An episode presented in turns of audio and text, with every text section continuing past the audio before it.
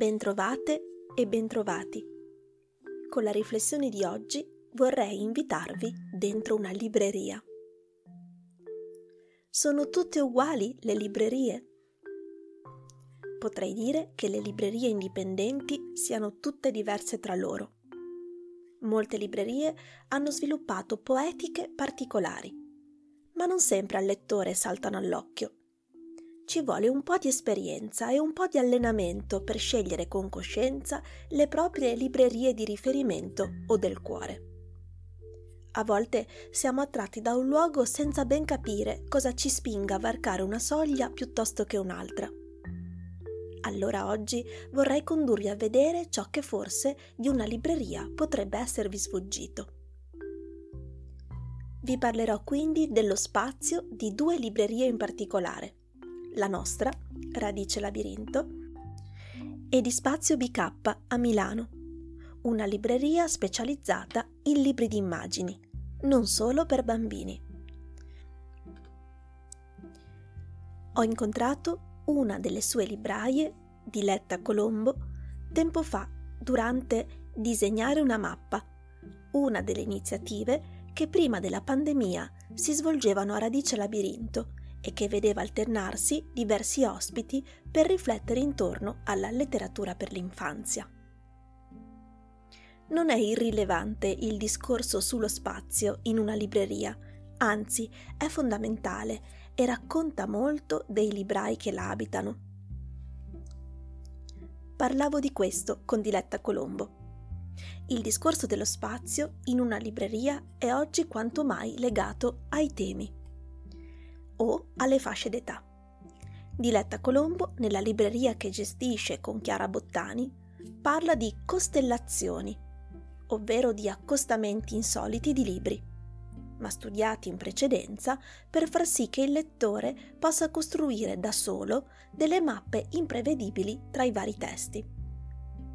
Per ottenere questo risultato, Diletta dispone i libri di copertina, su mensole lunghe e strette, accostando tra loro poesia, divulgazione, narrativa, albi illustrati, manualistica, riviste, insomma, tutto ciò che in quel momento le sembra interessante far ruotare intorno ad un argomento. È chiaro che in una certa misura anche qui si sta procedendo per argomenti, ma la qualità delle mensole di spazio BK sta nel far sparire il tema attraverso accostamenti che potrebbero suggerire al lettore anche altro. In questo senso, il termine costellazioni mi sembra molto appropriato perché porta con sé l'idea di un artificio.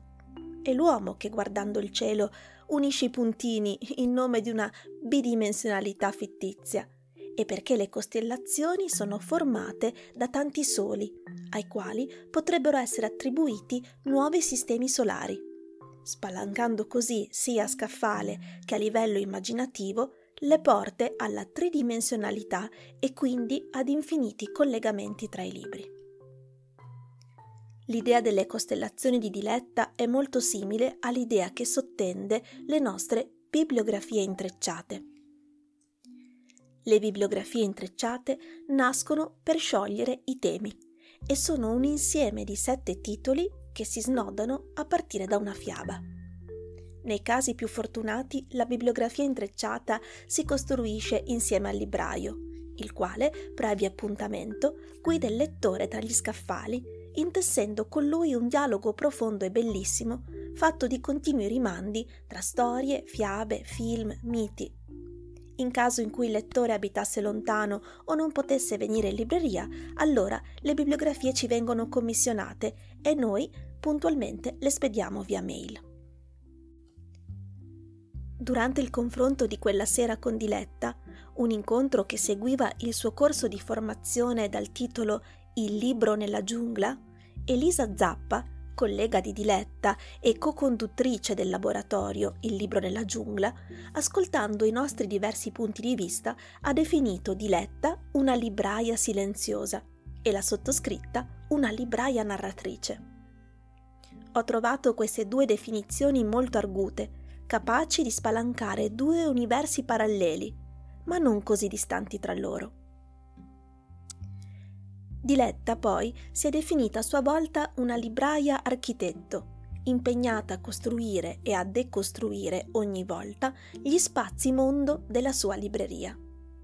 Anche lei si è ritrovata nelle parole di Elisa Zappa, perché il suo primo intento come libraia è quello di sparire, di restare invisibile il più possibile ai suoi lettori, per far sì che essi possano abitare liberamente gli spazi da lei creati attraverso le storie e le immagini dei libri accuratamente selezionati.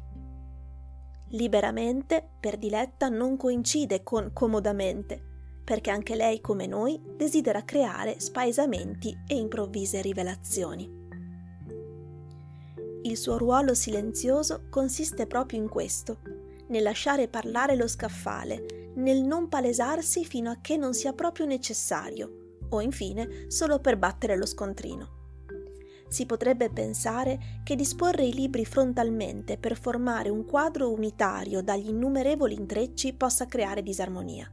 Invece, nel caso di Spazio BK, questo non avviene, perché essendo una libreria specializzata ma generalista, gli accostamenti tra le copertine e le forme dei libri, proprio perché molto vari, offrono straordinarie possibilità e perfino affascinanti disarmonie.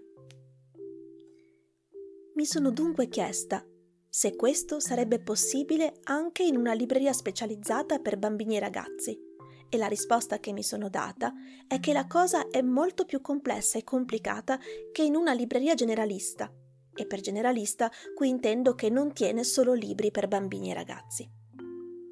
Quando a giugno del 2017 ci siamo trasferiti con la libreria nella nuova sede di Corso Roma, io, Dario e Ilaria Vasdechi, la nostra cara amica architetto che dall'inizio ha progettato con noi Radice del labirinto, ci siamo molto interrogati sulla nuova disposizione degli scaffali in particolare ci siamo chiesti se volevamo avere una parete in cui esporre i libri frontalmente, ormai molto di moda in tutte le librerie per bambini che vedono nell'albo illustrato il loro principale cavallo di battaglia.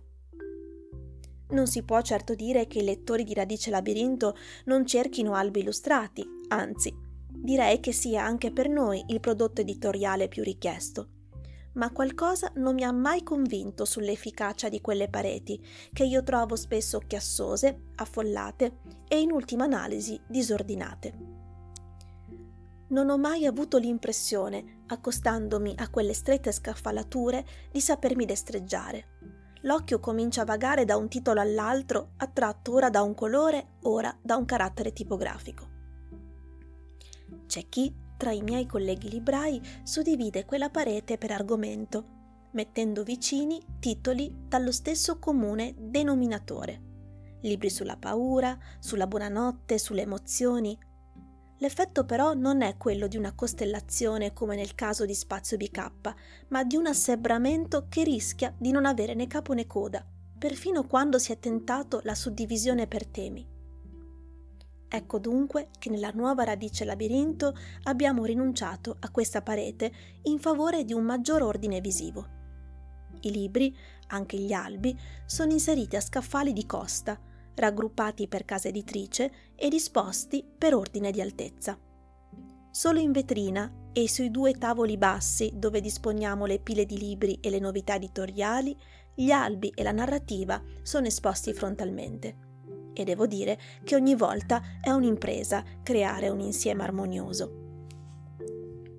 Con i libri per bambini e ragazzi, le cui copertine sono per lo più sgargianti e piene, l'unica strada armonica percorribile è quella per colore. Scale di blu, di gialli, oppure mettere vicini tra loro copertine che si richiamino per qualche dettaglio. Si può quindi provare a procedere per temi, ma poi si incappa nel rischio di fare accostamenti troppo precisi. Se invece decidessi di fare una vetrina basandomi sulle nostre ormai celebri bibliografie intrecciate, che procedono come le costellazioni di Diletta e Chiara di Spazio BK, il cliente non riuscirebbe a trovare il filo conduttore, perché le analogie, o come le chiamo io le incandescenze, che si possono seguire nell'albo e nella narrativa per bambini e ragazzi, quando si decide di abbandonare il tema, sono così sottili da risultare invisibili al lettore poco esperto o poco lettore. È ormai così consueto per il lettore procedere per temi che anche l'albo che non riporta nel titolo la parola amicizia o identità o accoglienza viene spesso inteso come un libro per parlare di o far comprendere che. Costruire dunque una bibliografia intrecciata, solo visiva, con queste premesse diventa un abile gioco di coltello, un equilibrismo su altezze indicibili che rischia di non arrivare al cliente. Quello che ho notato in questi otto anni di negozio è che in una libreria specializzata per bambini e ragazzi entra un pubblico molto meno avvezzo ai libri rispetto al pubblico di una libreria generalista. Ecco allora che a Radice Labirinto è lo spazio e non il libraio a farsi il più possibile silenzioso e ordinato, pronto ad accogliere, ma anche a sbaragliare un po' le carte dei suoi lettori. Di conseguenza, come libraia, prefiggendomi di incoraggiare l'amore per le storie e desiderando costruire uno sguardo rinnovato nei miei clienti, mi faccio guida e bussola, diventando perciò, come ha detto Elisa Zappa, una libraia narratrice. Questo significa anche che rispetto al pubblico di Spazio BK, il 98% dei clienti che entra a Radice Labirinto chiede l'aiuto del libraio e credo che chiederebbe ugualmente anche se lo scaffale fosse diviso per temi o per fascia d'età.